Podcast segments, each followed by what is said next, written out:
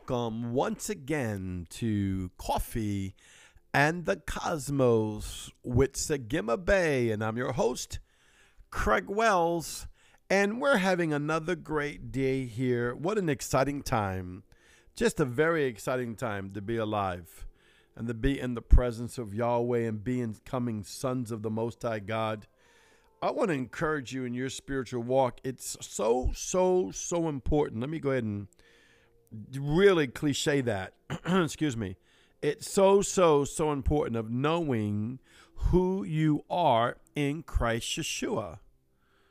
I want to sit back just for a moment. I want to meditate on that a moment because, you know, I can imagine Mary. Yahweh takes me to Mary and think about this. The angel of the Lord just told Mary that she was highly favored above all women and that she was going to carry the Christ child. Now, this would have to be like a mind blower by itself. Who am I to be qualified to have such an anointing person because that's what a baby is a it's a person and a spirit being at the same time to be put inside of my belly my womb for me to carry i'm just mary right and it said that after the angel left, that she pondered all of these things, which means she meditated on it, she thought on it. She probably went through every questioning, she probably went through every reasoning, she probably went through the totality of what it will take to protect this child, what it will take to navigate with this child, what will it take to build a tabernacle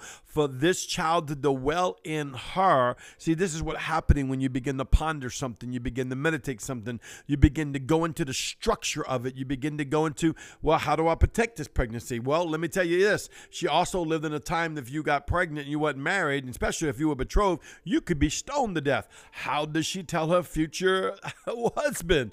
Hey, by the way, I'm knocked up and it's the Son of God. Think about the implications but they had to come to a part that she became so confident in who she was, that she would be able to receive the Christ child in her by Holy Spirit, allow this baby to grow inside of her, nourish that baby, cherish that baby, take on that baby as its own. It's an immaculate conception that came from God Himself sitting inside of her, that her tabernacle was worthy, her tabernacle was whole, her tabernacle did do the right things to protect the child while it's in the belly and out of the belly. Her tabernacle began to know who she was, that the glory and the fullness of a Christ child, the glory of the fullness of the Son of God could dwell in her and find his delight inside of her. I mean, come on, think about it. She goes and sees her cousin and the baby inside. She's already pregnant. And John the Baptist, which is inside, begins to jump and begins to kick and begins to recognize the Spirit of God in him. A namaste experience happened. The Spirit of God in him began to recognize the Spirit of God that was inside of Mary, the Christ child that's inside of her. See, this is why it's so important that you must know who you are. This is it's not for you to know who you are to be flamboyant. It's not to, even though that might be your personality. I know it's mine. Uh, it, it may not. It's not to know who you are for you to lord over people, though you may be a leader, because I'm a leader. It, it, it's not for you to know who you are for you to um, rebel or be disobedient to leadership or dishonor leadership because you got it together and God's with you. No, no, no. It's not for any of those things. It's to know who you are that you can recognize the fullness of the Christ child and the Christ son that's inside of you, that you are carrying the very Christ child and the Christ son, the risen one, the resurrected one, the ascended one inside of you. And that is the fullness of who I am. So I may birth out the fullness of who he is inside the earth, that I may build a tabernacle that is worthy. Now, when I talk about building a tabernacle that's worthy, don't go back on religion on me and start thinking about, well, did I smoke? Did I chew? Did I hang around those that do? Did I say a bad word? Did I see something wrong on TV?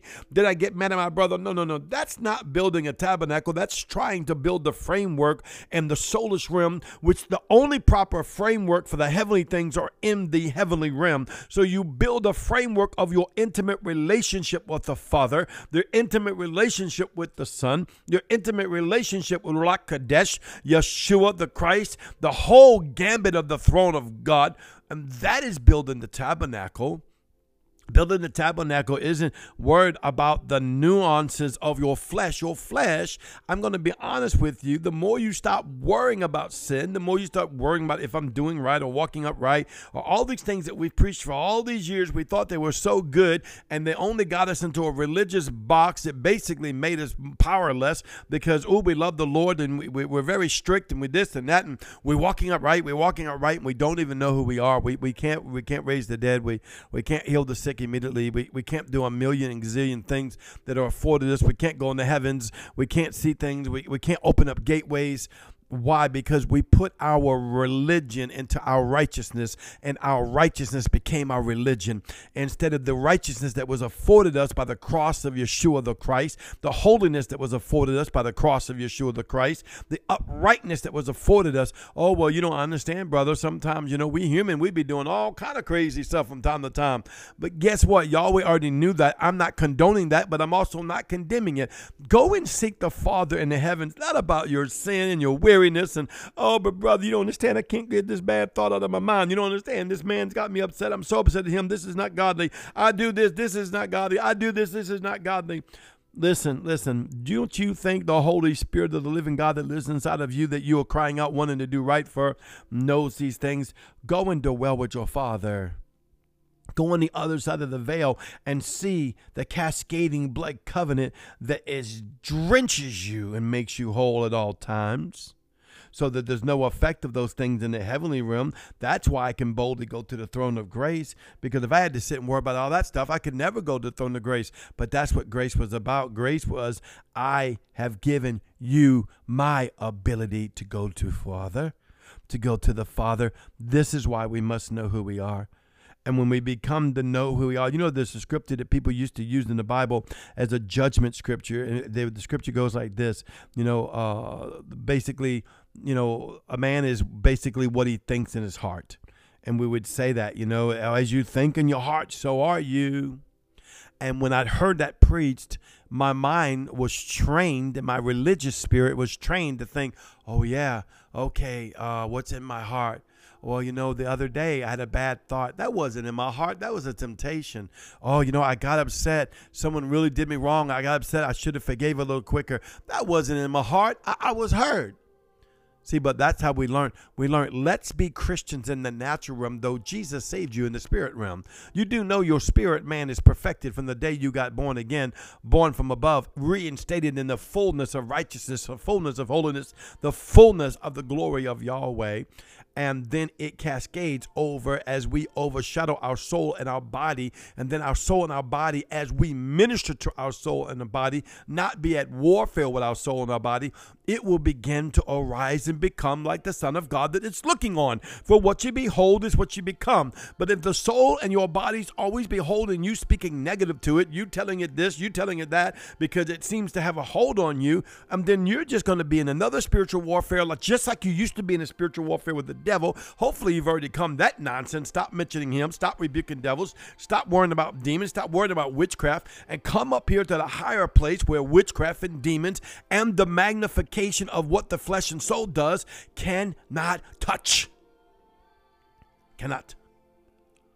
You have the power of the fullness of Christ, Yeshua, inside of you the fullness of the glory of God. And in that fullness of the glory of God, I live, I move, I have my being. So I begin to ponder who am I? I am the Son of the Most High God. That's who you are. Come on.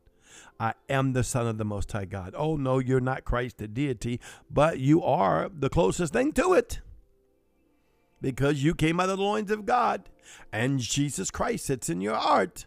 Holy Ghost sits inside of you. Yahweh, the Most High God, sits inside of you. You're not a lesser being. You're not a sinner saved by grace. You were a sinner but you have transcended into righteousness, I'm pretty sure the Bible says you're corruptible put on incorruptible. Your unrighteousness put on righteousness. Oh, but apostle, you don't understand. You know, I've sinned since I've been saved. Okay. Tell me one person that hasn't. I'm not justifying sin, but I'm breaking that demonic trading floor that's in your life. There's a demonic trading floor in the church and in the world today that breeds condemnation, guilt, and shame for the humanity that manifests in our life from time to time. And unfortunately, that's just going to happen. Read your Bible, Romans chapter 7, Romans chapter 8.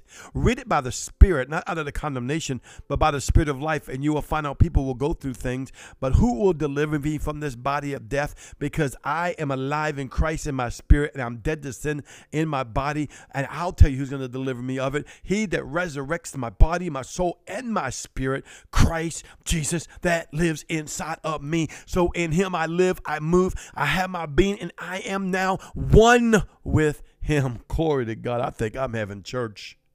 Woo. This is why it's so important to know who you are. Once again, I want to thank you so much for being part of our podcast. We're up to 96 countries, thousands of people listening every day. It's so incredible. It's so awesome. Tell your friend, tell your neighbor, whether around the corner or around the world. We love you. You are so beautiful. I'll see you tomorrow. Shalom.